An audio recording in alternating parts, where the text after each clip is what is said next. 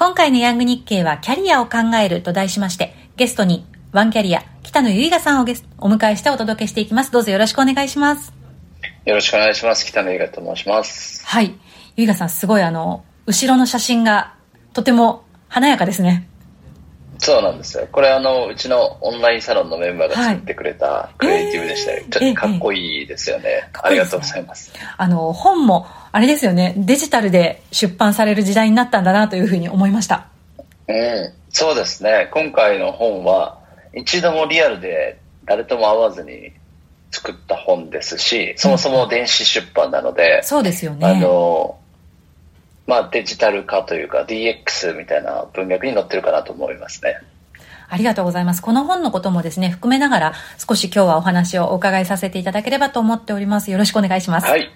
よろしくお願いします。はい。では改めまして、あの、まあ、3月というと、就活本格スタートという感じですよね。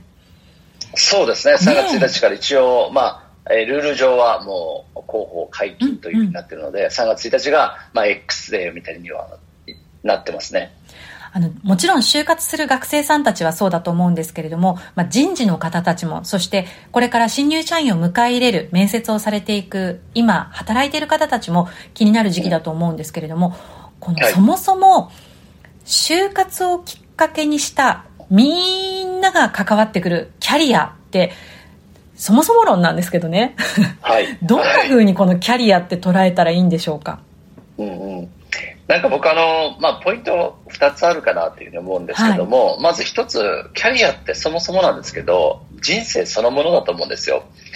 あの、キャリアに悩んでない人って多分ほぼいないと思うんですよ。そうですよね。例えば、30代になっても40代になっても50代になっても60代になっても、うんうん、まあ、おそらく大塚さんもキャリアに関してえこのままで本当にいいいいのかなって多分瞬間的に思う時ってあると思いますしもちろんありますよね。ありますし私も私もそうなのでゆうやさんでもありますか？ありますありますあります。なのでキャリアってそもそもなんですけどあの人生そのものなのであの今だけ考えておけばいいとかいうものではなくて基本的にはずっとそのタイミングタイミングで年齢とか時代に合わせて考えていくべきものだっていうふうに考えるのが多分一つ重要かなとで、もう一つが、今の時代において、じゃあ20代、特にまあこれ聞いてくださっている方は若い方が多いと思うんですけど、はい、20代においてどのようにキャリア形成していけばいいのかっていう視点が、あの、まあ、ある程度方法論というか、あるとある程度方向性があるので、まあ、そういうふうに考えた方がいいかなと思ってます。で、まあ、この今の時代において重要な考え方っていうのは、まあ、一つ2つあるなと思うんですけど、はい、1つがあの転職の思考法っていう本でも書かせていただいた通りあの20代は、まあ、あえて言い切るのであれば、専門性、何かしらのスキル私はこれができます。例えばセールスができますとかマーケティングができます。デザインができます。ファイナンスができますとかまあ、大塚さんのケースであれば、まあ、アナウンサーというという職業、まあ、話すっていうのが得意ですとか、まあ、そういうものを一つ作るっていうのがあの重要かなっていうふうに思ってます。で、もう一つが、あの、とはいえですね、やっぱり10年前とか20年前と大きく違うくなっているのは、大きく時代環境、時代とか環境が変わっているのは、もう30年後ぐらいどうなってるかわからないですし、すね、あの、あと寿命がものすごく長いじゃないですか。現役の寿命がね、すごく長くなっていくと思いますので、もう一つの軸は、まあ、すごくシンプルにやっぱり、えー、まあ好きなものとか、そういう、これ熱中してみたいなって思うものがあるんであれば、あの、早い段階からやってもいいのかなっていうふうに思いますね。で、熱中するものとか、自分はこれがものすごい好きだっていうものがない人であれば、あの、さっき言ったように、20代は専門性っていうふうにキャリアを作っていくのがいいのかなっていうのが、まあ、総論で言うと思いますね。ああ、じゃあもう、キャリアはもう人生そのものだっていうふうに捉えればいいってことですね。でもそうですよね。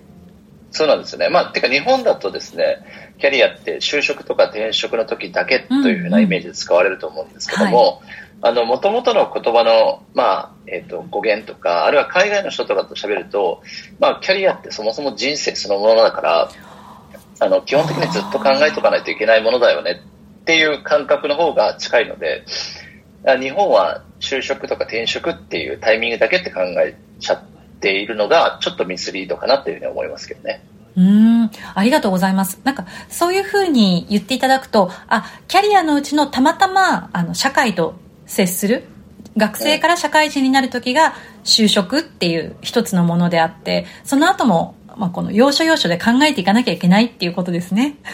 そうですね。はい。うん、なんかすごく腑に、こう、ストンと落ちてきました。ありがとうございます。あ、本当ですか？あの、絶対、だって、例えば、22歳の時に、うんうん、あの、わかんないですけど、ね、20代の間に結婚してみたいな子供で子供を産んでみたいになってあるいは子供ができてみたいな計算してたとしても、まあ、それって大きく前後しますしどうなるか全然わからないじゃないですか。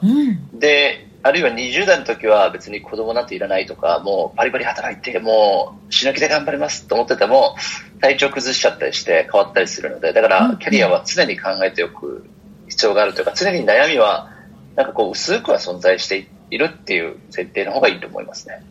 ありがとうございます。では、あの、今のことを踏まえて、この2021年の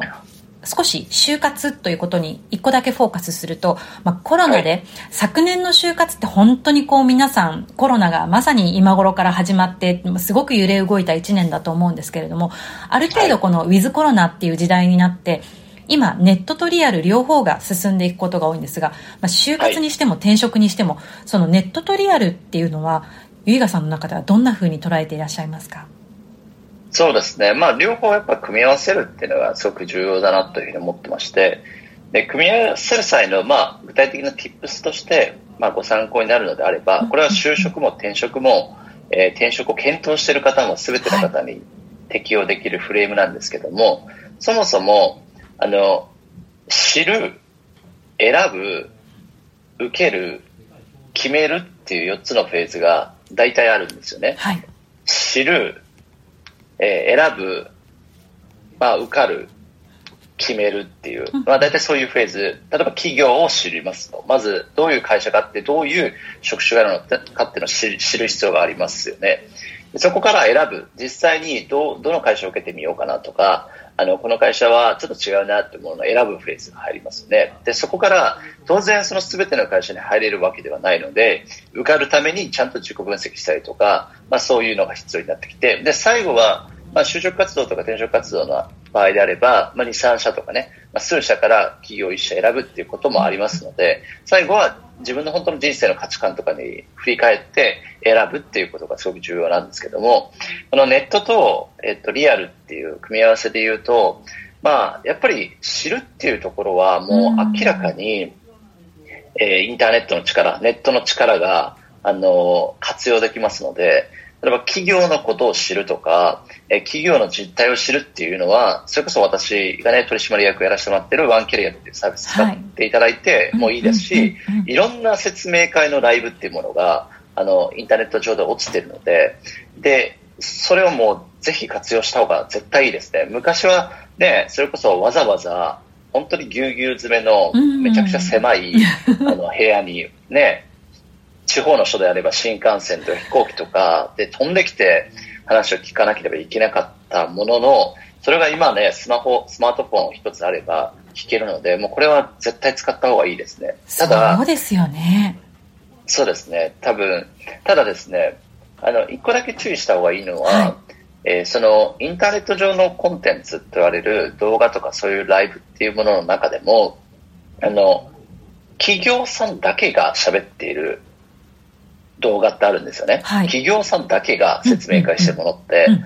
それってやっぱりかなりポジショントークなところもあるので、やっぱいいところしか言わないとか、あの、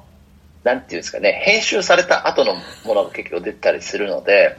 だから僕らは、僕がもし就職活動生とか転職活動を考えてる人であれば、やっぱり第三者の人、まさにこれ大塚さんがね、大塚さんが私の話を聞いてくださってるっていう構図だと思うんですけど、そういうコンテンツの方がより企業の本音が出やすいなと思いますし、